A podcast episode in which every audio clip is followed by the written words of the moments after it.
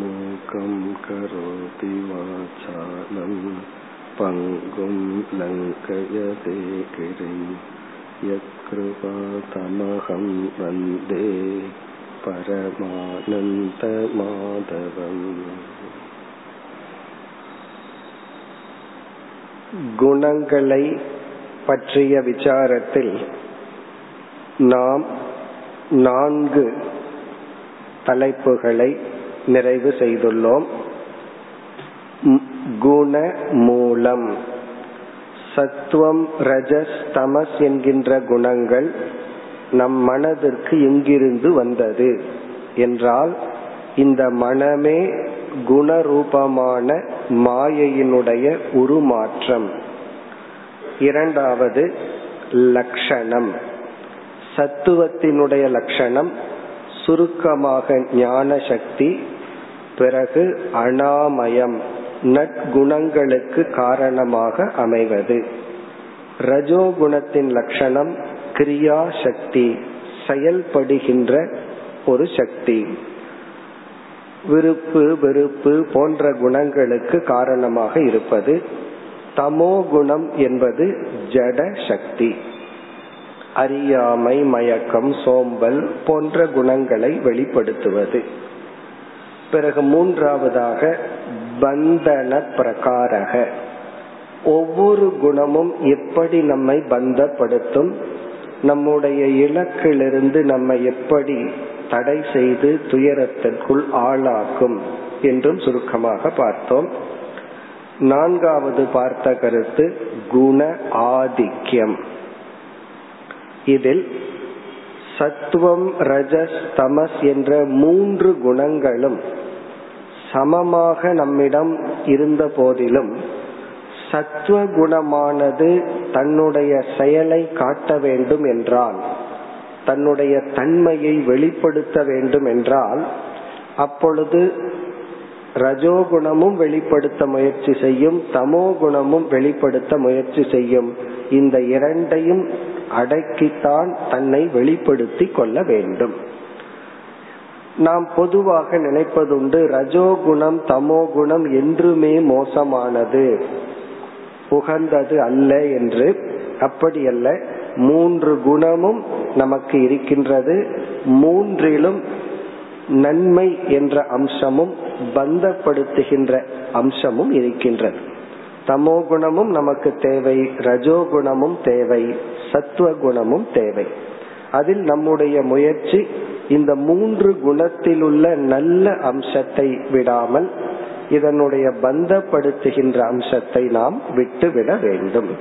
அதை தவிர்ப்பதுதான் நம்முடைய சாதனைகள். பிறகு இனி ஒரு கருத்தை பார்த்தோம். சத்துவ குணம் 5 கோஷங்களில் ஆனந்தமய கோஷம், விஞ்ஞானமய கோஷத்தில் நம்மை பந்தப்படுத்துகின்றது, அபிமானம் வைக்கின்றது. ரஜோகுணம் மனோமய கோஷத்திலும் பிராணமய கோஷத்திலும் நம்மை இணைக்கின்றது. தமோ குணம் அன்னமய கோஷமான சரீரத்தில் நம்மை பிணைக்கின்றது. இதுவரை நாம் பார்த்து முடித்தோம். இனி நம்முடைய அடுத்த கருத்து லிங்கம். 5வது தலைப்பு லிங்கம்.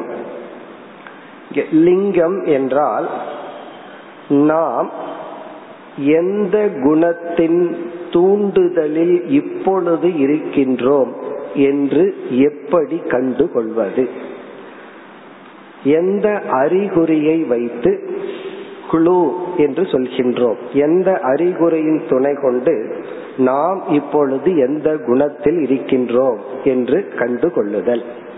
எதற்காக இந்த லிங்கம் தேவைப்படுகிறது? அப்படி கண்டுகொண்டால்தான் நாம் அடுத்த சாதனையை தொடர முடியும். நாம எங்கிருக்கிறோம்னு நமக்கே தெரியவில்லை என்றால் நம்மால் அடுத்த சாதனைக்கு செல்ல முடியாது. இதை கண்டுகொள்ள பகவான் 11, 12, 13 இந்த 3 ஸ்லோகங்களில் வரிசையாக சத்துவம் ரஜஸ் தமஸ், இந்த சத்துவ குணம் மேலோங்கி இருந்தால் இப்படியெல்லாம் வெளிப்பட்டிருக்கும். இந்த அறிகுறியை நீங்கள் வைத்து சத்துவ குணத்தில் இருக்கின்றேன் என்று கண்டுகொள்ள வேண்டும். இந்த அறிகுறிகள் உங்களிடம் தென்பட்டால் ரஜோகுணத்தினுடைய தூண்டுதல் இப்பொழுது நடைபெற்று இருக்கிறது என்று புரிந்து கொள்ள வேண்டும். அதே போல் தமோ குணம். இந்த லிங்கம் அறிகுறி என்றால், சாஸ்திரத்துல சொல்ற ஒரு உதாரணத்தையே எடுத்துக்கொள்வோம். நம்ம பகல் வேளையில் தூரத்துல ஒரு மலையில புகையை பார்க்கின்றோம். உடனே நம்ம என்ன முடிவு பண்றோம், அந்த மலையில இப்பொழுது தீ பிடித்துள்ளது, தீ இருக்கின்றது என்று. இந்த நெருப்பை நாம் பார்க்கவே இல்லை, ஆனால் நெருப்பை பற்றிய அறிவை எப்படி அடைகின்றோம்? புகையினுடைய துணை கொண்டு நெருப்பை பற்றிய அறிவை அடைகின்றோம்.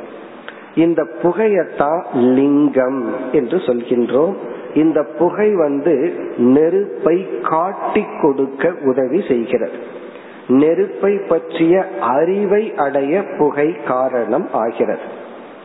ஆனால் யோசிச்சு பார்த்தா நெருப்பு தான் புகைக்கே காரணம். நெருப்பு இருந்தா தான் புகையும்.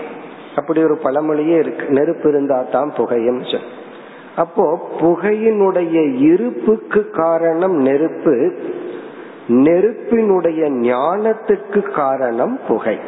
இந்த புகையினுடைய ஞானத்தின் துணை கொண்டு பார்க்காத நெருப்பை நாம் புரிந்து கொள்கின்றோம். அந்த புகையத்தான் லிங்கம், காட்டி கொடுப்பது, அடையாளம்னு சொல்றோம். ஆனால் நம்ம நிஜமாலுமே அந்த மலைக்கு நடந்து சென்றால் நெருப்பை நேரில் பார்க்க வாய்ப்பு இருக்கும். ஏன்னா நெருப்பை பார்க்க கூடிய ஒரு தன்மை உடையதுதான் நெருப்பு. ஆனால் சத்துவம் ரஜஸ் தமஸ் என்ற மூன்று குணங்கள் என்றைக்குமே பார்க்க கூடியது அல்ல. அத என்னைக்குமே நம்ம பார்க்க முடியாது, ஏன்னா அது ஸ்தூலமான ஒரு பொருள் அல்ல. ஆகவே நம்ம என்ன பண்ணணும், சத்துவத்தினுடைய விளைவில் இருந்துதான் சத்துவத்தை புரிந்து கொள்ள முடியும். இதுக்கு சாஸ்திரத்துல காரியானுமேயம் என்று சொல்வார்கள். அந்த காரியம், அந்த வெளிப்பாட்டின் துணை கொண்டு அது என்ன காரணம் உள்ள இருந்தது என்று கண்டு கொள்ளுதல். காரியம்னா அதனுடைய எக்ஸ்பிரஷன். மனதினுடைய தன்மை கண்டுபிடிக்க பிஹேவியர் என்று சொல்வார்கள். அவன் எப்படி நடந்து கொள்கின்றான், அவனுடைய ரெஸ்பான்ஸ் என்ன என்பதை துணையாக கொண்டு என்ன காரணம் உள்ள என்ன இருக்கு என்று கண்டுகொள்கின்றோம். அதுபோல இந்த மூன்று குணங்களும் பிரத்யக்ஷமாக நாம் பார்க்க முடியாது. சத்துவ குணத்தையும் பார்க்க முடியாது, ரஜோ குணத்தையும் தமோ குணத்தையும் நேரடியாக நம்மால் பார்க்க முடியாது.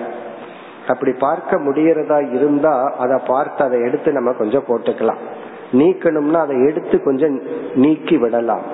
இவைகளெல்லாம் அனுமானத்தின் மூலமாக காரியானுமேயத்தினால் தான் அறிந்து கொள்ள முடியும். அதாவது இப்படிப்பட்ட பிஹேவியர், இப்படிப்பட்ட செயல்பாடு, உடலினுடைய செயலோ மனதினுடைய சிந்தனையோ வெளிப்பட்டால் இது இந்த குணத்திலிருந்துதான் வெளிப்பட்டிருக்க வேண்டும் என்று அந்த குணத்தை நாம் என்றுமே யூகித்துத்தான் புரிந்து கொள்ள முடியும். சில பொருள்களை எல்லாம் பிரத்யக்ஷமாகவும் பார்க்க முடியும், அனுமானத்திலையும் உணர்ந்து கொள்ள முடியும். இந்த மாதிரி ஒரு யுக்தியின் மூலமா புரிந்து கொள்ளலாம். ஆனா சில தத்துவங்கள் என்னைக்குமே அனுமானத்துலதான் உணர முடியும். அன்பு, பாசம், கருணை, கோபம், பொறாமை, இவைகளெல்லாம் நம்ம பார்க்க முடியுமா என்றால், இவைகளெல்லாம் உள்ள இருக்குங்கிறது எப்படி கண்டுகொள்ளுவது? அந்த பொறாமை இருந்தா இவன் என்ன செய்வான், அந்த செயலை வச்சுதான் ஓ இது பொறாமைதான் உள்ள இருந்திருக்கு. அன்பு இருந்தா என்ன செய்வா, அந்த அன்பு தான் உள்ள இருந்திருக்கு. வெறுப்பு தான் இப்படி இவனை செய்ய வைத்ததுன்னு சொல்லி அனைத்து உணர்வுகளையும் நாம் உணரலாம். அதை பற்றிய அறிவை அனுமானத்தின் மூலமாகத்தான் தெரிந்து கொள்ள முடியும். அனுமானம்னா அது வெளிப்பட்டதற்கு பிறகு வெளிப்பாட்டின் துணை கொண்டுதான் நாம் உணர முடியும். இனி நம்ம ஒவ்வொரு குணத்தினுடைய வெளிப்பாட்டை பார்த்து அந்த வெளிப்பாடு இவ்விதம் இருந்தால் நம்ம சத்துவ குணத்துல இருக்கிறோம், இந்த மாதிரி இருந்தா நம்ம சத்துவ குணத்தில் இல்லை என்று எப்படி புரிந்து கொள்ளுதல். இப்ப இந்த மூன்று ஸ்லோகமும் செல்ஃப் அசஸ்மெண்ட் என்று சொல்வார்கள். நம்மையே நம்ம அசஸ் பண்ணி நாம் எந்த இடத்தில் இருக்கின்றோம்னு கண்டுபிடிக்க பகவான் கொடுக்கின்ற உபாயம். இது ரொம்ப முக்கியம். நம்ம வேதாந்த சாஸ்திரத்துல முதல் படியிலிருந்து கடைசி படிய வரைக்கும் கொஞ்ச நாள்ல படிச்சு முடிச்சிருவோம். அப்ப நமக்கு ஆரம்பத்திலிருந்து கடைசி வரைக்கும் என்னென்ன படிகள் உடைய சாதனைகள்னு தெரிஞ்சிடும். நான் எதை இப்பொழுது பின்பற்றுவது என்றால், நான் எந்த இடத்தில் இருக்கின்றேங்கிறத உணர்ந்துதான், தெரிஞ்சதுக்கு அப்புறம்தான் அடுத்தபடியான சாதனையை மேற்கொள்ள முடியும். ஆகவேதான் பகவான் நம்மையே நாம் புரிந்து கொள்ள சில உதாகரணத்துக்காக வெளிப்பாடுகளை சொல்றார். இது ஒரு எக்ஸாம்பிள் தான். மீதி எல்லாம் ஒரு ஹோம்வொர்க் மாதிரி நம்மளே தான் பார்த்து கண்டுகொள்ள வேண்டும். இனி ஒவ்வொன்றாக வருவோம். இப்ப இந்த முதல் ஸ்லோகத்தில் சத்துவ குணத்தில் ஒருவன் இருக்கின்றான் என்று எப்படி, எந்தெந்த அறிகுறிகளை வைத்து கண்டு கொள்ளுதல் அதை கூறுகின்றார் 11வது ஸ்லோகத்தில். இங்கு சத்துவ குணம் என்பதை பற்றி நாம் என்ன பார்த்தோம்? ஞான காரணம் அப்படின்னு பார்த்தோம். சத்துவ குணம் ஞானத்துக்கு காரணமாக இருக்கும். இந்த ஞானத்துக்கு காரணம், ஞானத்தை அடையும் கருவி என்றால், இந்த ஞானத்தை எல்லாம் கொடுக்கிற கருவிகளை, எந்த ஒரு இன்ஸ்ட்ருமெண்ட் கருவி ஞானத்தை கொடுக்குமோ அதை பிரமாணம் என்று அழைக்கின்றோம். சாஸ்திரத்துல எத்தனையோ பிரமாணங்கள் எல்லாம் பேசப்பட்டுள்ளது. இப்ப நம்ம இந்த இடத்துல சுருக்கமா மூன்று முக்கிய பிரமாணத்தை எடுத்துக்கொள்வோம். மீதி எல்லாம் இதற்குள்ளேயே அடக்கலாம். ஒன்று பிரத்யக்ஷம். பிரத்யக்ஷம்னா 5 புலன்கள் இந்த வெளி உலகத்தில் சென்று அந்த பொருள்களை பற்றி அறிவை நமக்கு கொடுப்பது. அனுமானம்னா இப்ப நம்ம பார்த்தது, அறிகுறியை பார்த்து அதிலிருந்து அறிவை அடைதல். மூன்றாவது ஆகமம். முதல் பிரத்யக்ஷம், இரண்டாவது அனுமானம், மூன்றாவது ஆகமம். ஆகமம் என்றால் சொல், வேதம் அல்லது யாராவது வார்த்தையில நமக்கு நம்மிடம் பேசினால் அந்த சொற்கள், அந்த சென்டென்ஸ், அந்த வாக்கியத்திலிருந்து அறிவை அடைதல். புஸ்தகத்திலிருந்தோ மற்றவர்களுடைய சொல்லிலிருந்தோ அறிவை அடைதல். இப்படி நமக்கு அறிவை கொடுக்க மூன்று முக்கிய பிரமாணங்கள் இருக்கின்றன. புலன்கள் வழியா பார்த்து நம்ம அறிவை அடைவோம். அறிவுனா வெளியே என்ன பொருள் இருக்கோ அந்த பொருளை பற்றி அறிவு மனதில் வர வேண்டும். பிறகு யூகம் செய்து தர்க்கத்தின் மூலமாக அனுமானம் முதலிய பிரமாணங்களில் அறிவை அடைவோம். மூன்றாவது யாராவது சொன்னால் அந்த வாக்கியத்திலிருந்து, சென்டென்ஸிலிருந்து அறிவை அடைவோம். இதுல என்ன விசேஷம் என்றால், எந்த பிரமாணத்தின் மூலமா அறிவை அடைவோமோ அதே பிரமாணம் சில சமயங்களில் நமக்கு பொய்யான, தவறான அறிவையும் கொடுக்கும். இப்ப நம்ம காதை பயன்படுத்தி ஒருவர் ஏதோ ஒன்னு சொல்ற, அவரிடம் அதை நம்ம கேட்கிறோம், உடனே நமக்கு அறிவு வருகின்றது. எந்த காதின் வழியாக ஒரு அறிவை, உண்மையை நாம் தெரிந்து கொண்டோமோ அதே காதின் வழியாக ஒருவர் பொய் சொல்லும் பொழுது, அது பொய் என்று நமக்கு தெரியவில்லை என்றால் நமக்கு தவறான ஞானம் ஏற்படுகின்றது. ஒருத்தரை ஏமாத்துறதுன்னா என்ன, காது அப்படிங்கறதுல அறிவை அடைகிறோம். அதே காது என்ன பண்ணுதுன்னா, அந்த காது தவறான அறிவையும் கொடுக்கின்றது. நமக்கு பகவான் அப்படி ஒரு காதை படைக்கல. ஒரு கால் உண்மைய மட்டும்தான் காது கேட்கும். யாராவது பொய் சொன்னா காது கேட்காம இருக்குன்னு வச்சுக்கோமே. ஒருத்தர் சொன்னார், அப்ப எப்பவுமே காது கேட்காது அப்படின்னு சொல்லி. காரணம் என்ன, பொய்ய காது கேட்காது அப்படின்னு கிடையாது. காது யாராவது ஒரு சென்டென்ஸ சொன்னா அது கேட்கும். அது உண்மையாகவும் இருக்கலாம், பொய்யாகவும் இருக்கலாம். கண்ணு நார்மலா ஒரு பொருளை பார்த்து அறிவை கொடுக்கும். அதே போல நம்முடைய யூகங்கள், நம்முடைய தர்க்கம், அது வந்து நம்ம கிடைச்ச டேட்டாவை வச்சுதான் நம்ம வந்து யூகிக்க முடியும். நமக்கு கிடைச்ச இன்ஃபர்மேஷனை வச்சுதான் ஃபோர்காஸ்ட் பண்ண முடியும். இது இப்படி இருக்கலாம், இது இப்படி இருக்க வாய்ப்பு இருக்கு, அது உண்மையாகலாம் பொய்யாகலாம். இப்ப இங்க நம்ம சொல்ல வர்ற கருத்து வந்து, எந்த கருவிகள் நமக்கு ஞானத்தை கொடுத்ததோ அதே கருவிகள் மூலமாக நாம் பொய்யான தவறான அறிவையும் அடைய வாய்ப்பு உண்டு. இப்ப சத்துவ குணம் எப்பொழுது நமக்கு மேலோங்கி இருக்கிறது என்றால், எந்த சமயத்தில் பிரமாணங்கள் மூலமாக சரியான ஞானத்தை அடைகின்றோமோ அப்பொழுதெல்லாம் சத்துவ குணம் மேலோங்கி உள்ளது என்று பொருள்.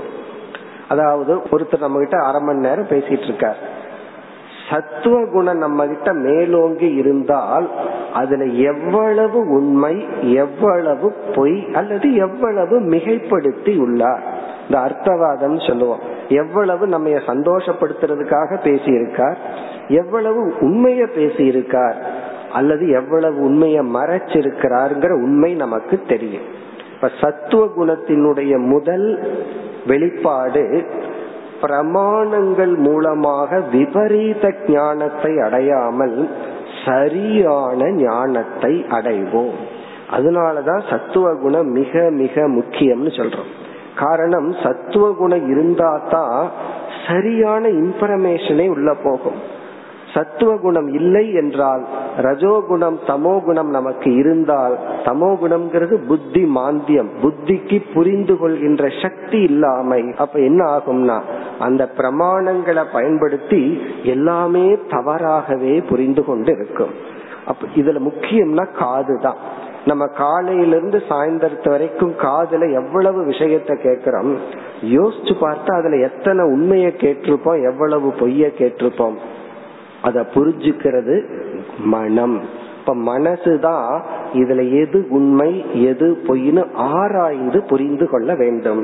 இப்ப இங்க பகவான் வந்து முக்கிய லட்சணமா என்ன சொல்றார், சர்வ துவாரேஷு தேஹேஸ்மின், இந்த 5 புலன்கள் வழியாக, புலன்களில் நம்ம பிரத்யக்ஷ பிரமாணம் சொல்வது 5 புலன்கள், மெய் வாய் கண் மூக்கு செவி என்ற ஞானத்தை கொடுக்கின்ற இந்த 5 புலன்களில் அஸ்மின் பிரகாசக உபஜாயதே, அது மிக தெளிவாக இருந்து அவைகளை ஞானத்தை கொடுக்கும் கருவியாக எப்பொழுது நமக்கு செயல்பட்டு கொண்டிருக்கிறதோ, ஞானம் யதா எப்போ இவைகள் மூலமா ஞானம் நமக்கு வருகின்றதோ அப்பொழுது விவருத்தம் சத்துவம், அப்பொழுது சத்துவ குணமானது நமக்குள் மேலோங்கி இருக்கிறது என்று புரிந்து கொள்ள வேண்டும்.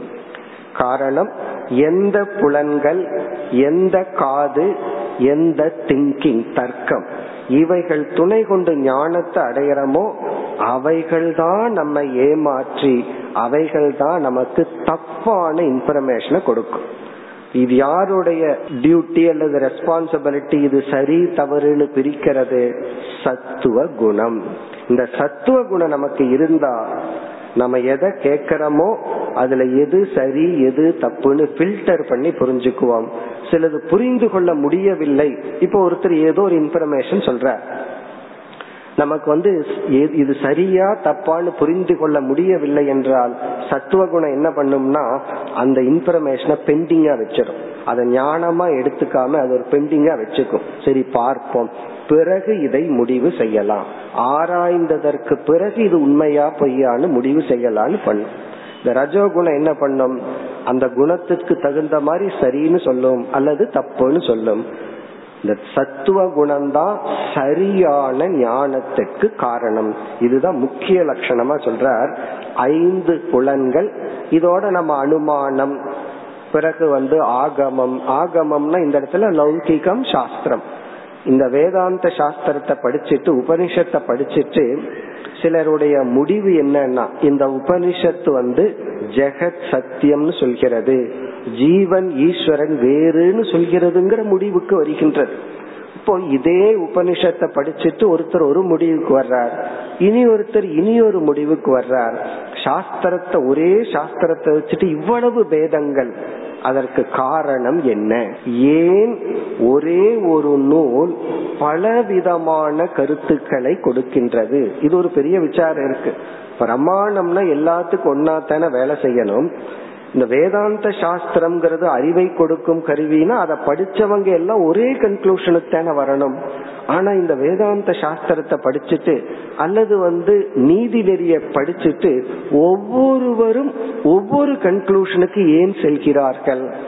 அதுல சிலதுதான் சரியா இருக்கும், சிலது தவறா இருக்கும். அதற்கு காரணம் சாஸ்திரத்துல இருக்கிற தோஷம் அல்ல, குண தோஷம். நம்ம புத்தியில் இருக்கிற குணத்தில் இருக்கிற தோஷம். சத்துவ குணம் மேலோங்கி இருந்தால் நாம சரியாக புரிந்து கொள்வோம். சத்துவ குணம் இல்லை என்றால், அது அந்த நேரத்துல வெளிப்படவில்லை என்றால் நம்மால சரியாக புரிந்து கொள்ள முடியாது. அது சரியான ஆசிரியர் இருக்கலாம், சரியான புஸ்தகத்தை நம்ம படிச்சிருக்கலாம், சரியான இன்ஃபர்மேஷன் ஒருத்தர் கொடுக்கலாம், ஆனா நம்மால சரியான ஞானத்தை அடைய முடியாது. இந்த ஞானம் அப்படிங்கறது ஹில் ஸ்டேஷன்ல நைட்ல போற மாதிரி, லைட் இல்லாம எப்படி போக முடியும்? நம்மளுடைய பயணத்துக்கு எப்படி லைட், வெளிச்சம் இன்றியமையாததோ அதே போல நம்முடைய ஒவ்வொரு ஸ்டெப்புக்கும் அறிவு தான் காரணம். அறிவின் அடிப்படையில தான் நம்ம எரியாமல் நடந்து செல்கின்றோம். இந்த உலகத்துல டிரான்சாக்சன் வச்சுக்கிறோம். ஆகவே இந்த அறிவு சரியாக இருக்க வேண்டும் என்றால் சத்துவ குணம் மிக மிக முக்கியம். எந்த இடத்துல எல்லாம் நாம சரியா புரிஞ்சிட்டு இருக்கிறோமோ அப்ப நம்ம என்ன உணரணும்னா சத்துவ குணத்தை பார்க்க முடியாது. இப்பொழுது சத்துவ குணம் வெளிப்பட்டுள்ளது, நான் சத்துவத்தின் பிடியில் இருக்கின்றேன்.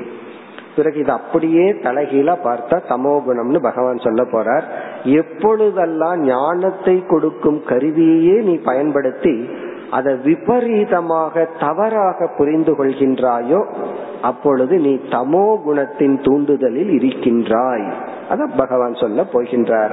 அப்ப சத்துவ குணத்தினுடைய முதல் லட்சணம் அறிவை கொடுக்கும் கருவியின் மூலமாக அறிவை அடைதல். ஆனா நம்ம வாழ்க்கையில இதே கண்ணின் மூலமா பாம்பை பாக்கிறோம் கயிற்றுல, இதே கண்ணின் மூலமாக நம்ம பல பொருள்களை தவறாக புரிந்து கொள்கின்றோம். காதின் மூலமாக அறிவையும் அடைகின்றோம், தவறான செய்திகளையும் நாம் அடைகின்றோம். இது முதல் முக்கிய கருத்து. இரண்டாவது இந்த சத்துவ குணம் எப்பொழுது நமக்கு இருக்கின்றதோ அப்பொழுதுதான் சில நட்பண்புகளெல்லாம் நமக்குள் வெளிப்படும். இப்ப யாராவது நமக்கு ஒரு கஷ்டத்தை கொடுத்து விடுகிறார்கள், உடனே ரஜோகுணம் இருந்தா அதற்கு மேல அவருக்கு கஷ்டத்தை கொடுக்கணும் அப்படிங்கிற ஒரு ஆட்டிடியூடு வரும். இந்த சத்துவ குணம் நமக்கு அந்த நேரத்தில் இருந்தால் நம்மால் மன்னிக்க முடியும், அவர்களுடைய இயலாமையையும் அறியாமையையும் பார்க்க முடியும். அவர்களுக்கு இயலாமையினால் அறியாமையினாலதான் என்னை துயரப்படுத்துகின்றார்கள். இவ்விதம் எப்பொழுதெல்லாம் சத்துவ குணம் மேலோங்கி இருக்கின்றதோ அப்பொழுதெல்லாம் மனதிலிருந்து வருகின்ற எமோஷன், உணர்வுகள் நம்மையையும் புண்படுத்தாமல் ஹிம்சைப்படுத்தாமல் மற்றவர்களையும் ஹிம்சைப்படுத்தாத விதத்தில் வெளிப்படும். அப்ப சத்துவ குணத்துக்கு இனி ஒரு லிங்கம் என்னவென்றால் அஹிம்சா. சத்துவ குணம் எப்ப நமக்கு இருக்கோ அப்போ அஹிம்சைன்னு சொன்னா இந்த இடத்துல யாரை சத்துவ குண ஹிம்சைப்படுத்தாது? நம்மை ஃபர்ஸ்ட். இந்த சத்துவ குணம் ஃபர்ஸ்ட் நம்மை ஹிம்சைப்படுத்தாது. இந்த மன்னித்தல்ங்கிற ஒரு வேல்யூ இருக்கே, உண்மையிலேயே சாஸ்திர ரீதியா நாம ஒருத்தரை மன்னித்தால், ஒருத்தர் ஒரு பாவம் செய்து விடுகிறார்கள், அதனால நம்ம அஃபெக்ட் ஆயிருக்கோம். ஒருத்தர் ஒரு தப்பு செய்யறதுனால பாதிக்கப்பட்டது நம்ம தான். நாம் மன்னித்தால் இந்த மன்னிப்பு யாருக்கு நன்மையை தருகிறது? நமக்கு நன்மையை தருகிறது. நம்மை ஹிம்சைப்படுத்துவதில்லை மன்னிப்புங்கிற குணம். நம்ம என்ன நினைக்கிறோம், நான் ஏன் மன்னிக்க கூடாதுன்னா, நான் மன்னிச்சுட்டேன் அப்படின்னா அவன் செய்த பாவத்தின் பலனை அவன் அனுபவிக்காம போயிருவானே, நான் மன்னிக்கிறதுனால அவன் செஞ்ச தப்புக்கு உரிய தண்டனையை அவன் அனுபவிக்க மாட்டான்னு நம்ம நினைக்கிறோம். அது தவறு. நம்ம மன்னிச்சிட்டதுனால அந்த நேரத்துல சில அவனுக்கு கஷ்டம் வராம இருக்கலாம். பட் கர்மா தியரி அவன் செய்த பாபத்திற்கு கண்டிப்பாக தண்டனை கொடுக்கும். இவனுக்கு ஒரு பாவம் இருந்தா என்ன ஆகும்னா, அந்த தண்டனையை இவனே செய்து இவன் ஒரு பாபத்தை சேர்த்து கொள்வான். இவனுக்கு புண்ணியம் இருந்து சந்தோஷமா இருக்கணும் அல்லது சத்துவ குணம் மேலோங்கி இருந்தால் என்ன நடக்கும் அப்படின்னா, இவன் மன்னித்து விடுவான், ஆனா அதற்குரிய தண்டனை அவன் வேறு விதத்தில் அடைவான், அதற்கு இவன் பொறுப்பாக மாட்டான். ஒருவனை தண்டிச்ச பாபம் இவனுக்கு வராது. அப்ப மன்னிப்பு என்பது முதலில் மன்னிப்பவனுக்கு இன்பத்தை நிறைவை கொடுக்கின்றது, மகிழ்ச்சியை கொடுக்கின்றது. இப்படி சத்துவ குணத்தினுடைய இனி ஒரு மிக முக்கிய பண்பு, நம்மை ஹிம்சைப்படுத்தாது.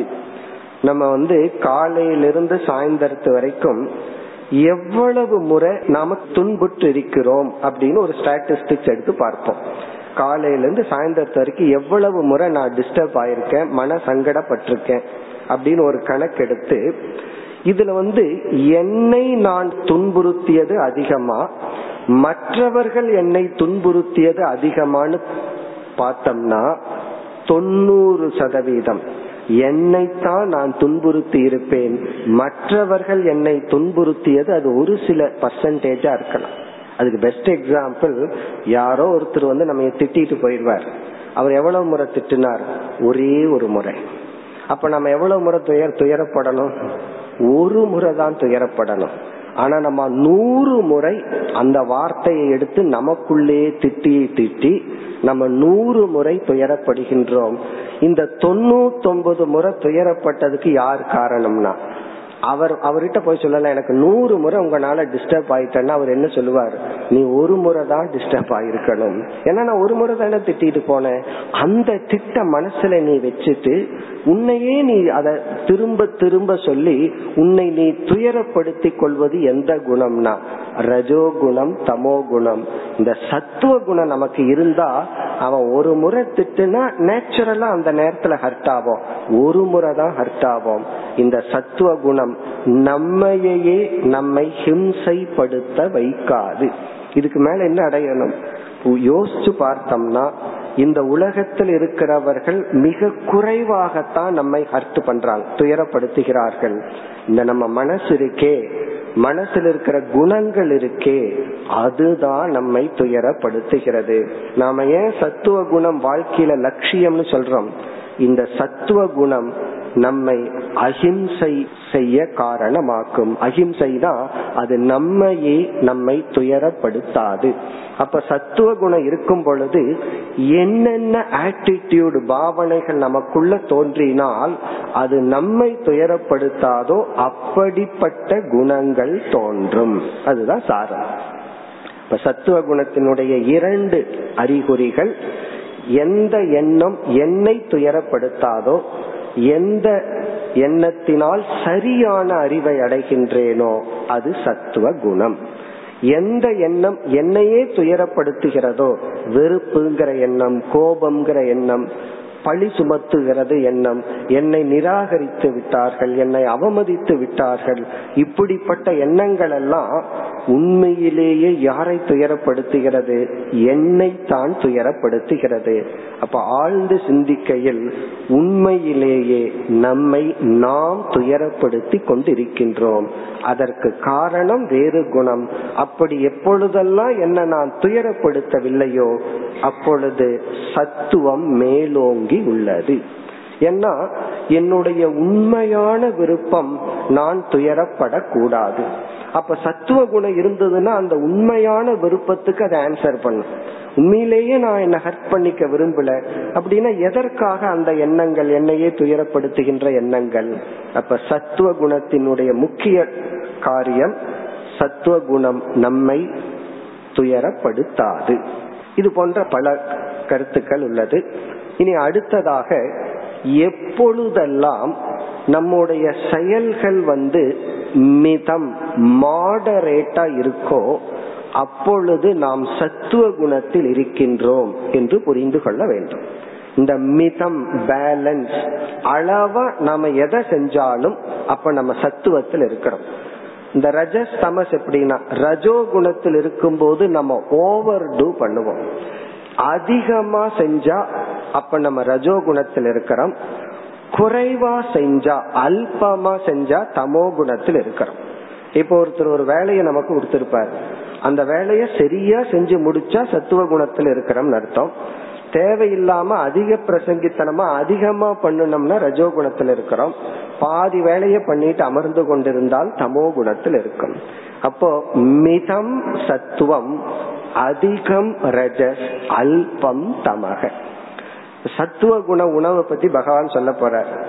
இந்த பழங்கள் சாப்பிட்டா அது சத்துவ குணம் அப்படின்னு சொன்னா, ஒரு 15 ஆப்பிள் சாப்பிட்றாரு வச்சுக்கோமே, அது என்னன்னா பழங்கள் சத்துவ குணம் தான். அத அளவா சாப்பிட்டா தான் அது சத்துவம். அப்ப சாப்பிட்றதாகட்டும், பேசுறதாகட்டும், படிக்கிறதாகட்டும், எதுவாகட்டும், எந்த சாதனையாகட்டும், அது சாத்விகமான சாதனைன்னு இருக்கட்டும் அல்லது தியானமாகட்டும், எதை நாம் அளவுடன் செய்கின்றோமோ அப்பொழுது நாம் சத்துவ குணத்தில் இருக்கின்றோம். எப்பொழுதெல்லாம் அளவுக்கு மீறி செய்யறோமோ அப்பொழுதெல்லாம் ரஜோ குணத்தில் இருக்கிறோம். எப்பொழுதெல்லாம் அளவுக்கு குறைவாக செய்கின்றோமோ அப்பொழுதெல்லாம் தமோ குணத்தில் இருக்கின்றோம். அது சாப்பாட்டிலையும் பொருந்தும்.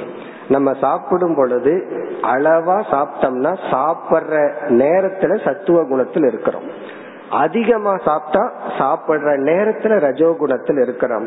அதனால சாப்பிடுறதுக்கு போறதுக்கு முன்னாடி பகவான் கிட்ட ப்ரே பண்ணிட்டு போகணும், அல்லது சத்துவ குணம் இருக்கும் போதாவது சாப்பிடணும்.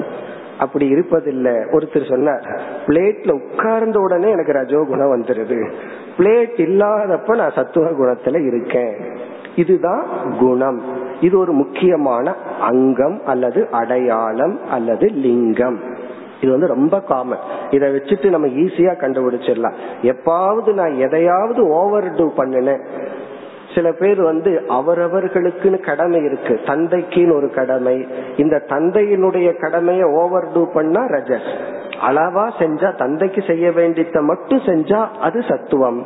தந்தை செய்ய வேண்டிய கடமையை செய்யாம இவர் எப்பொழுதுமே ஆபீஸ்ல இருந்துட்டு வேற எங்காவது இருந்துட்டு மகனை கவனிக்கவே இல்லை என்றால் தமோ குணம். அப்படி இந்த ஒரு ஸ்கேலை வச்சு ஈஸியா கண்டுபிடிச்சிடலாம். நான் எங்கெல்லாம் எப்பொழுதெல்லாம் அளவா இருந்தறனோ அப்ப சத்துவத்துல இருக்கிறேன், எப்பொழுதெல்லாம் அதிகமாகறனோ ரஜஸ்ல இருக்கிறேன், அதிகமாக இல்லாம குறைவா இருக்கிறனோ அப்பொழுதெல்லாம் தமம். இப்ப இந்த முதல் ஸ்லோகம் முடிவடைகிறது. இதுல பல விஷயங்களை இன்னும் நம்ம சிந்திக்கலாம்.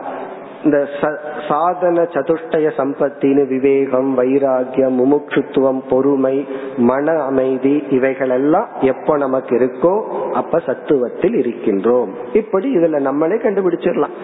ஒரு சில க்ளூவை வச்சு கண்டுபிடிச்சிடலாம். அஹிம்சை, ஞானம், மிதம், இந்த 3 சொற்களை மனசுல பதிய வச்சுட்டோம்னா நம்ம இதுதான் அடையாளம். நான் இப்ப பேலன்ஸ்டா இருக்கிறேனா, என்னையே நான் ஹிம்சப்படுத்திக்காம இருக்கிறேனா, பிறகு சரியான அறிவை அடைஞ்சிட்டு இருக்கிறேனா, இப்படி இருந்தால் அந்த நேரத்தில் சத்துவ குணம் தன்னுடைய செயலை செய்துள்ளது. இனி அடுத்ததுக்கு ரஜோகுணம். இந்த ரஜோகுணம் நமக்குள் வெளிவந்துள்ளது என்று எப்படி தெரிந்து கொள்வது? அதுக்கு இங்க பகவான் பல சொற்களில் விளக்குகின்றார். சத்துவத்துக்கு சுருக்கமா சொன்னார், ரஜோகுணத்துக்கு என்ன சொல்றார்? லோப பிரவருத்தி ஆரம்பக கர்மணாம் அசமஸ்பிருகா ரஜஸ் ஏதானி ஜாயந்தே விவருத்தே வரதர்ஷப. விவருத்தே ரஜோகுணமானது மேலோங்கும் பொழுது, தன்னை வெளிப்படுத்தி கொண்டிருக்கும் பொழுது, இப்படிப்பட்ட சிம்டம்ஸ், இப்படிப்பட்ட பிஹேவியர் அல்லது திங்கிங், இப்படிப்பட்ட நிலையில் நீ இருப்பாய். அப்ப இதெல்லாம் உன்னிடத்துல இருந்தால் நீ என்னன்னு புரிந்து கொள், உன்னிடத்தில் ரஜோகுணம் அதிகமாக உள்ளது என்று புரிந்து கொள். அதுல முதல்ல லோபக, அத பிறகு பார்ப்போம். பிரவிருத்திகி, பிரவிருத்திகி என்றால் ஏதாவது ஒரு செயலை செய்து கொண்டே இருத்தல். பயனற்ற செயலை செய்து கொண்டே இருத்தல். இந்த செயல் செஞ்சா ஏதாவது பிரயோஜனம் இருக்குமாங்கிறதெல்லாம் கிடையாது. சம்திங் எதையாவது செய்து கொண்டே இருத்தல். பிரவருத்திகி, பிரவருத்தினா சம் ஆக்டிவிட்டிஸ், எப்பொழுதும் எதையாவது செய்து கொண்டே இருத்தல். இது வந்து சாமான்யமான கர்ம, சாமான்யமா எதையாவது செய்து கொண்டு இருத்தல். அப்ப வந்து ரஜோகுண மேலோங்கி உள்ளது. இப்ப எதையாவது செய்வது ஒரு நல்ல பலனை கொடுத்தா நம்ம என்ன புரிஞ்சுக்கணும்? ரஜசினுடைய நல்ல அம்சம் வெளிப்பட்டிருக்குன்னு புரிஞ்சுக்கணும். ஒரு பிரயோஜனமும் இல்லாமல் எதையாவது செய்து கொண்டிருந்தால் அது ரஜோகுணத்தினுடைய தீய அம்சம் என்று புரிந்து கொள்ள வேண்டும். அடுத்தது வந்து கர்மணாம் ஆரம்பக. கர்மணாம் ஆரம்பகன்னா நமக்கு ஏற்கனவே சில கடமைகள் இருக்கும், டியூட்டி எல்லாம் இருக்கும். நம்ம என்ன பண்றது? அதிக பொறுப்பை எடுத்து கொள்ளுதல், அதிகமான கடமைகளை நாமளே எடுத்து கொள்ளுதல். இந்த ரஜோகுணம் என்ன செய்யும்னா, இந்த சத்துவ குணத்தில் இருக்கிற இந்த புத்தி இருக்கே, அத வந்து தனக்கு சாதகமா ஒரு ஜட்ஜ்மெண்ட் போட வச்சு அந்த புத்தியின் மூலமா இத நீ செய்தாகணும் அப்படின்னு சொல்ல வச்சிருக்கு. அப்பதான கில்ட் இல்லாம நம்ம செய்யலாம். ஒரு கிராமத்துல ஒரு 60 வயது ஆன இந்த கூலி வேலை செய்கின்ற ஒரு தாய், ஒரு அம்மா, அவங்க காலையில கூலி வேலை செய்வார்கள். பிறகு இரவுல போய் அந்த சின்ன சின்ன ஜல்லி எல்லாம் ஒரு லாரியில வரும், அதை ஒரு 3 மணி நேரம் இறக்கி வச்சோம்னா முழு நாள் கூலி கிடைக்கும். அதையும் செய்து கொண்டு இருந்தார்கள், ரொம்ப கஷ்டப்பட்டுட்டு இருந்தாங்க. பிறகு அந்த ஊரில் இருக்கிற ஒரு செல்வந்தர் வந்து அந்த அம்மா கிட்ட, நீ ஏன் இவ்வளவு கஷ்டப்படுற, காலையிலயும் உழைக்கிற இரவுலையும் போய் அந்த கல்லை எல்லாம் தூக்கறையே இந்த வயசுலன்னு கேட்டா, அந்த அம்மா சொன்னார்கள், அந்த அம்மாவுக்கு ஒரு லட்சியம் என்னன்னா, என்னுடைய கழுத்துல வெறும் மஞ்சள் கயிறு தான் இருக்கு, தங்கத்துல ஒரு தாலி வாங்கணும், இதுக்காக இத பண்ற, இந்த அம்மாவோட லட்சியம். உடனே இவர் பார்த்தார், ரொம்ப வயசாயிடுது, நம்ம வந்து தானம் பண்ணுவோமேன்னு சொல்லி இந்த அம்மா எவ்வளவு தாலி எதிர்பார்க்கிறாங்களோ அதை கொடுத்துட்டார். பிறகு கொஞ்ச நாளைக்கு அப்புறம் பார்த்தா அந்த அம்மா மீண்டும் போய் நைட்டு வேலை செஞ்சுச்சு. இவர் மீண்டும் கேட்டார், ஏன் இப்ப போய் வேலை செய்யறேன்னு. தங்கத்துல வளையல் வாங்கி போடணும் அப்படின்னு சொன்னார்கள். இது எதை குறிக்குதுன்னா, இந்த அம்மாவுடைய ரஜோகுணம் இப்படி ஒரு லட்சியத்தை கற்பனை செய்ய வச்சுக்குது. அதாவது வந்து தனக்குள்ள ஒரு ஆக்ஷன் உள்ள ரஜோகுணம் சும்மா இருக்க மாட்டேங்குது, இவனை வந்து செயல்படுத்தது. சும்மா செயல்படுத்தினா இவனுக்குள்ளேயே இவன் தன்னை பைத்தியகாரன் நினைக்க தோணுமே. அதனால இந்த புத்தி என்ன பண்ணும்னா, ஏதாவது ஒரு லட்சியத்தை, தேவையில்லாத ஒன்றை லட்சியமா கற்பனை செய்து கொண்டு இவனை வந்து ஓவர் ஆக்டிவா செய்ய வைக்கும். இந்த கர்மணாம் ஆரம்பக. அப்பதான் அவர் புரிஞ்சுட்டாரு, இந்த அம்மாவை தங்கத்திலேயே குளிக்க வச்சாலும் இந்த அம்மா நைட்டு போய் வேலை செஞ்சுதான் ஆகும், நம்ம கையில இல்ல. காரணம் என்ன? இது புத்தி தன்னையே ஏமாற்றி கொள்ளுதல்.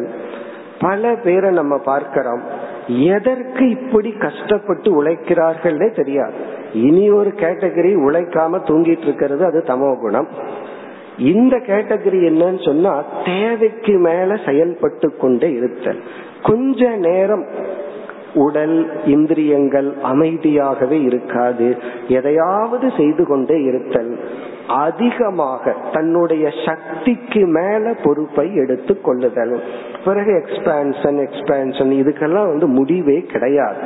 இப்படி கர்மணாம் ஆரம்பக என்றால் அதிகமாக பொறுப்பை எடுத்துக்கொண்டு அதன் விளைவாக உடல் ஆரோக்கியத்தை கெடுத்தல், பிறகு உறவுகளை கெடுத்தல்.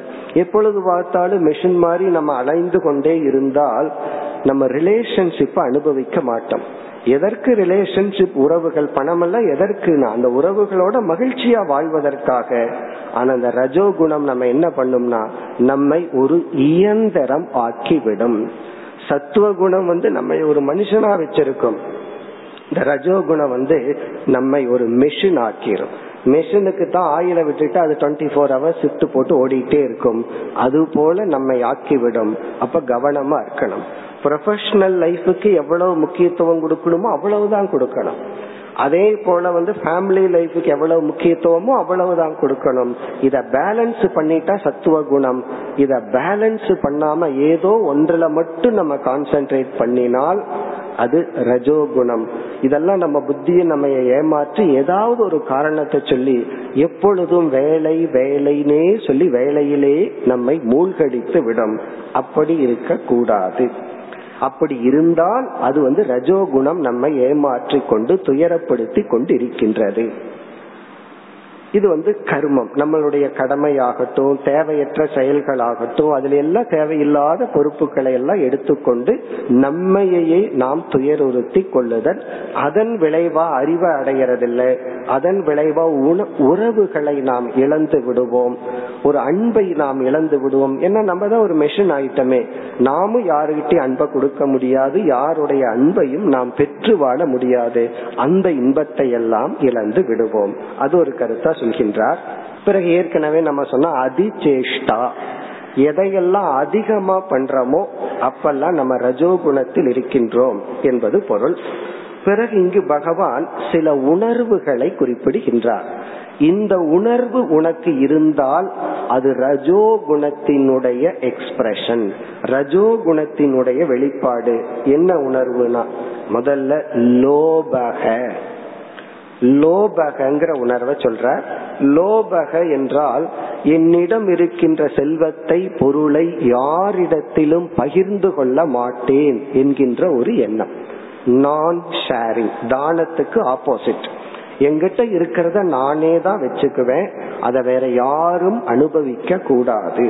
இந்த வேற யாரும் அனுபவிக்க கூடாதுங்கிற லிஸ்ட்ல இவரே வந்துருவார், இவரே அதை அனுபவிக்க மாட்டார், அப்படியே வச்சிருப்பாரே தவிர. இப்படி லோபகன்னு சொன்னா யாருக்குமே பகிர்ந்து கொள்ளாத ஒரு மனநிலை. அந்த மனநிலை வந்துவிட்டால் எப்போ லோபம் வருதோ அது ரஜோகுணத்தினுடைய எக்ஸ்பிரஷன். ரஜோகுணம் தான் லோபத்தை, ஒரு பொருளை பிடிச்சுக்கும், அது யாருக்கும் கொடுக்க மாட்டேன், நான் தான் வச்சுக்குவேன் அப்படின்னு சொல்லும் லோபக. அடுத்தது அசமக. அசமக அப்படின்னா மனதில் உள்ள சஞ்சலம். மனதில் உள்ள சஞ்சலம் அசமக. சமகன மன அமைதி. இந்த மூன்று குணத்தையும் நம்ம பார்த்துட்டோம்னா ஒன்றுல ஒன்று அப்படியே கலந்து புரிஞ்சுக்கலாம். இங்க அசமக அப்படிங்கறது ரஜோகுணம்னா சமகங்கிறது சத்துவ குணம். சமகன மனம் அமைதியாக இருத்தல். அதாவது பல சமயங்களில் தேவையற்ற எண்ணங்கள் வேகமாக மனதில் ஓடிக்கொண்டு நம்மை துயர உறுத்தினால் அப்ப ரஜோகுணத்தின் வெளிப்பாடு. பையன் ஒரு அரை மணி நேரம் ஸ்கூல்ல இருந்து லேட்டா வர்றதுக்குள்ள இந்த ரஜோகுணம் இருந்தா அவனுக்கு எந்த கார்லயோ எந்த பஸ்ல ஆக்சிடென்ட் ஆச்சுன்னு கற்பனை பண்ணி சமாதியை கட்டி விடுவார். இதெல்லாம் என்னன்னா தேவையற்ற ஒரு பயம், கற்பனை. இதுதான் அசமக. நம்மை துயரப்படுத்துகின்ற எண்ணங்களை கஷ்டப்பட்டு நம்ம அடைந்து கொண்டு இருப்போம். இதெல்லாம் நம்ம சாய்ஸ் இல்லைன்னு பகவான் சொல்ற. சாய்ஸ் இருந்தா நம்ம ஏன் அப்படி பண்றோம்? இந்த ரஜோகுணம் உனக்கே சாய்ஸ் இல்லாம உன்னை இவ்விதம் சிந்திக்க வைக்கும். அதனாலதான் நம்ம அடுத்த வகுப்புல பார்க்க போறோம். இந்த ரஜோகுணத்திலிருந்து சத்துவ குணத்துக்கு போறதுக்கு தியானம் ஒரு முக்கிய சாதனைன்னு பார்க்க போறோம். ஏன்னா தியானத்தினுடைய முயற்சி என்ன? தேவையற்ற எண்ணங்களை நீக்கி மனதை அமைதிப்படுத்துதல். அப்படி தேவையற்ற எண்ணங்கள் அதிகமாக வந்து கொண்டிருந்தால் அப்பொழுது ரஜோகுணத்தின் தூண்டுதலில் இருக்கின்றோம். அடுத்த சொல் பகவான் குறிப்பிடுவது ஸ்பிருஹா. ஒரு பொருள் மீது ஆசைப்படுவது இயற்கை. அந்த ஆசையே அளவுக்கு மீறி இருந்தால் அது ரஜோகுணம். ஒரு பொருள் மீது நம்ம ஆசைப்படுறோம், ஆசைப்பட்டு அந்த பொருளை நம்ம அடைஞ்சோம். அந்த ஆசை அளவுக்கு மீறி இல்லை, ஒரு மாடரேட் டிசையர். அந்த பொருள் மேல நமக்கு ஆசை இருக்கு, முயற்சி செய்யறோம், அடைஞ்சோம் அப்படின்னா அந்த பொருளை நாம் நன்கு அனுபவிப்போம். ஒரு பொருள் மீது ஆசை அதிகமா இருந்து அதை நம்ம அடைஞ்சோம்னா அந்த பொருளை நம்ம அனுபவிக்க மாட்டோம். ஒரு பொருள் மீது பற்று அதிகமாகி விட்டால் அந்த பொருளை நாம் நன்கு பயன்படுத்த மாட்டோம். இப்ப குழந்தைன்னு இருக்கு, பெற்றோர்கள் குழந்தை மீது பற்று வைக்கணும், பாசம் வைக்கணும். அப்படி பற்றும் பாசம் வச்சாதான் அந்த குழந்தைகளை பேணி பாதுகாப்பார்கள். எந்த பெற்றோர்கள் குழந்தைகள் மீது அந்த பற்று அதிகமாக வைக்கின்றார்களோ அப்பொழுது அந்த குழந்தை தான் பாதிக்கப்படும். அந்த குழந்தைக்கு ஃப்ரீடம் கொடுக்க மாட்டார்கள், அந்த குழந்தையை அழித்து விடுவார்கள். அதனால இவங்களும் கடைசியில் அழிந்து விடுவார்கள். இப்போ ஒரு பொருள் மீது அதிக பற்று இருந்தால், அந்த பொருள் நம்மிடம் இருந்தா அந்த பொருளை நாம் ஒழுங்கா ஹேண்டில் பண்ண மாட்டோம். அப்ப இந்த ரஜோகுணம் என்ன பண்ணும்னா, அதிக பற்றுடன் ஒரு பொருளை நாம பெற வச்சு அந்த பொருளுடன் இன்பத்தை அனுபவிக்கிறதுக்கு பதுவா அந்த பொருளே துன்பத்திற்கு காரணமாகும். நமக்கு இது அதிசயமா தெரியும், எப்படி நான் அந்த பொருள் மீது ரொம்ப பற்று வச்சிருக்கிறேனே, ஆகவே அந்த பொருள் எனக்கு அதிக சுகத்தை கொடுக்குமேன்னு. சத்துவ சாத்விகமான ஆசை இருந்தா தான் அந்த பொருள் நமக்கு நன்மையை கொடுக்கும் விதத்துல நம்ம அந்த பொருளை ஹேண்டில் பண்ணுவோம். அது வந்து ஒரு ரிலேஷன்ஷிப் ஆகலாம், உறவுகளாகலாம், கணவன் மனைவி, தாய் தந்தை, அல்லது ஒரு ஆப்ஜெக்ட் ஆகலாம். ஒரு பொருள் மேல ஓவர் பற்று வச்சிட்டோம்னா அந்த பொருள் வந்து நம்ம துயரப்படுத்தி கொண்டுதான் இருக்கும். அல்லது ஒரு சைக்கிள் ஆகலாம், கார் ஆகலாம். அதுக்கு எவ்வளவு ரியாலிட்டியோ அதை நம்ம சுத்தமா வச்சுக்கணும், தூய்மையா வச்சுக்கணும்ங்கிறது ஒன்று. ஆனா அதுக்கு அதிக ரியாலிட்டி கொடுத்துட்டோம் அப்படின்னா அதுல வர்ற ஒவ்வொரு ஸ்கிராச்சும் நம்ம தலையில வர்ற ஸ்கிராட்ச் மாதிரி ஆயிரும். காரணம் என்ன, நம்மால அதை வச்சுட்டு சந்தோஷமா இருக்க முடியாது, அதனுடைய நிமித்தமா பயந்துட்டு தான் இருப்போம். ஒரு குழந்தை மீது அதிக பற்று வைத்தால் பிறகு குழந்தைக்கும் நல்லதல்ல, பெற்றோருக்கும் நல்லதல்ல. அதத்தான் இங்க பகவான் வந்து பிருகா என்ற சொல்லில் சொல்கின்றார், அதிக ஆசை. இனி வந்து வேறு சில பல குணங்களை நம்ம எடுத்துக்கொள்ளலாம். பொறாமை, கோபம், விக்ஷேபம், இது போன்ற ஆல் நெகட்டிவ் தாட்ஸ். பிறகு வந்து அடுத்து வருகின்ற அத்தியாயத்துல பார்க்க போறோம் தெய்வீ சம்பத், ஆசுரி சம்பத்னு மனதில் இருக்கின்ற குணங்களை பகவான் பிரிப்பார், தன்மைகளை. அதுல இவைகளெல்லாம் தெய்வீகமான குணங்கள், இவைகளெல்லாம் அசுரத்தனமான குணங்கள்னு பிரிப்பார். இதுல அசுரத்தனமான குணங்கள் அனைத்தும் ரஜோ குணத்தினுடைய வெளிப்பாடு. இந்த அசுரத்தனமான குணங்கள் இது என்ன பண்ணணும்னா, நம்ம ஏற்கனவே சத்துவத்துல பார்த்தமே, அதுக்கு ஆப்போசிட்டா பார்க்கணும். தன்னையும் ஹிம்சைப்படுத்தி மற்றவர்களையும் ஹிம்சைப்படுத்தும். இது இவர்களுடைய சாய்ஸ் இல்லாம இதை நம்ம உணர்ந்துட்டோம் அப்படின்னா, யாராவது நம்ம ஹிம்சப்படுத்திட்டா நாம எப்படி பார்க்க வேண்டும், அவன் என்னை துயரப்படுத்தவில்லை, அவனுக்குள் இருக்கின்ற ரஜோகுணம் தான் இவ்விதம் அவனை செயல்படுத்தி என்னை துயரப்படுத்தியது. அப்ப உண்மையிலேயே நம்ம யாருகிட்ட கோவிச்சுக்கணும், ரஜோகுணத்தை கிட்ட தான் கோவிச்சுக்கணும். நம்ம வந்து அவங்கிட்ட கோவிச்சுக்கிறோம். காரணம் என்ன, இது அவனுடைய சாய்ஸ் இல்லாம நடக்கிறது. இப்படி உணர்ந்தால் அது சத்துவ குணம். நீ இப்படி எனக்கு இந்த வார்த்தையை நீ பயன்படுத்தினா, அதற்கு மேல பவர்ஃபுல் வார்த்தையை நான் பயன்படுத்துறேன்னு சொன்னா இங்க ரஜசோ ரஜசோ மீட் ஆயிக்குதுன்னு அர்த்தம். இப்ப அதே ரஜஸ் நம்மிடம் இருந்தா நாமும் அதைத்தான் திரும்பி செய்வோம். இது போன்ற பல குணங்கள் எல்லாம் நம்மிடம் எப்பொழுது மேலோங்கி இருக்கிறதோ அப்பொழுதெல்லாம் ரஜஸ் வெளிப்பட்டுள்ளது. இனி அடுத்தது வந்து 13வது ஸ்லோகம், தமோ குணம். இதை புரிந்து கொள்வது மிக சுலபம். சத்துவத்துக்கும் ரஜசுக்கும் ஆப்போசிட்டா இருக்கிறதெல்லாம் தமோ குணம். அதனால பகவான் சொல்றார், அப்ரகாசக அப்ரவருத்திஹி. அப்ரகாசக அப்படிங்கறது ஆப்போசிட் ஆஃப் சத்துவம். பிரகாசம் அப்படின்னா சரியா புரிஞ்சு கொள்வது, அப்பிரகாசகனா ஒன்னா புரிந்தே கொள்வதில்லை, அப்படி புரிஞ்சுட்டா தப்பா புரிஞ்சுக்கிறது. ஒன்னா அறிவு வராது, அப்படி அறிவு வந்தால் அதையும் தப்பா புரிஞ்சுக்கிறது. அப்பிரகாசக எல்லாத்தையுமே தவறாகவே புரிந்து கொள்ளுதல். அப்படி எப்பொழுதெல்லாம் நம்ம தப்பாவே புரிஞ்சிட்டு இருக்கிறோமோ அந்த பழி யாருக்கு போகுதுன்னா நமக்குள் இருக்கின்ற தமோ குணம்தான் நம்ம என்ன செய்ய வைக்குதுன்னா எல்லாத்தையும் தவறா புரிய வைக்கின்றது, அல்லது ஒண்ணுமே புரிய வைக்காமலும் இருக்கின்றது. அதுக்கடுத்தது ரஜோகுணம் என்ன பண்ணும்னா, பிரவருத்தின்னு சொன்னார், நம்ம மோர் ஆக்டிவா வச்சிருக்கும், செயல்படுத்தி கொண்டே இருக்கும். தமோ குணம் ஜஸ்ட் ஆப்போசிட், அப்பிரவருத்திகி. அப்பிரகாசகனா சத்துவம் இல்லை, அப்பிரவருத்திகினா ரஜோகுணம் இல்லை. இவன் பிரவருத்திக்கவே மாட்டான். அதாவது வந்து இவனுக்கு கடமைகள் எவ்வளவோ முன்னாடி இருக்கும், இவனால எந்த கடமையிலும் ஈடுபட மாட்டான், கடமையை செய்ய மாட்டான். ஆனா இவர்களுக்கு மட்டும் அப்படியே சும்மா உட்கார்ந்துட்டு இருக்கிறதுல பொழுது போயிடும். பார்த்தா சந்தோஷமா தான் இருக்கிற மாதிரி தோணும், நம்மளும் அப்படி இருக்க முடியலையேன்னு சொல்லி. ஆனால் இது எந்த விதத்திலும் இவர்களுக்கு நன்மையை தராது. இப்ப அப்பிரவருத்திகி என்றால் இவனுடைய கடமையை இவன் செய்ய மாட்டான், அப்படியே செய்கிறான் என்றாலும் அரை மணி நேரத்துல செய்ய வேண்டியதை 3 மணி நேரம் எடுத்துக்கொண்டு செய்வான். அதுலயும் ஏதாவது ஒரு குறை இருக்கு, நம்ம போய் கொஞ்சம் கரெக்ட் பண்ண வேண்டியது இருக்கும். அப்ப தமோ குணத்தில் இருப்பவர்கள் ஒழுங்காக எந்த செயலையும் மேற்கொள்ள மாட்டார்கள், பூர்த்தி செய்ய மாட்டார்கள். ஒன்னு ஆரம்பிச்சா அதை முடிக்கணும், ஆரம்பிப்பார்கள் முடிக்க மாட்டார்கள். பிறகு அதிக காலம் செய்தல் போன்றவைகள். அப்பிரகாசக அப்பிரவருத்திகி பிரமாதக மோகம் ஏவச்ச. பிரமாதக ஏற்கனவே நம்ம பார்த்தோம், கவனக்குறைவு, கேர்லெஸ்னஸ். எதையுமே கவனத்துடன் பார்ப்பதில்லை, ரொம்ப கேர்லெஸ்ஸா இருக்கிறது, இது பிரமாதக. மோகக என்றால் தலைகீழாக புரிந்து கொள்ளுதல், இது ஒரு பொருள். இனி ஒரு பொருள் எந்த பொருளுக்கு எவ்வளவு மதிப்போ அந்த பொருளுக்கு அதுக்கு மேல வேல்யூ கொடுக்கறது. அதுக்கு எவ்வளவுதான் மதிப்புன்னு அவ்வளவுதான் கொடுக்கணும், அதை விட 10 மடங்கு மதிப்பு கொடுத்தோம் அப்படின்னா அது மோகம். இந்த ஆன்டிக் வேல்யூன்னு சொல்லி பழைய கடிகாரத்தை லட்சம் கொடுத்து வாங்குவார்கள். இதெல்லாம் என்னன்னா இது ஒரு விதமான மோகம். இப்படி மோகம் என்றால் ஓவர் வேல்யூ. தமசி ஏதானி ஜாயந்தே விவருத்தே குரு நந்தன.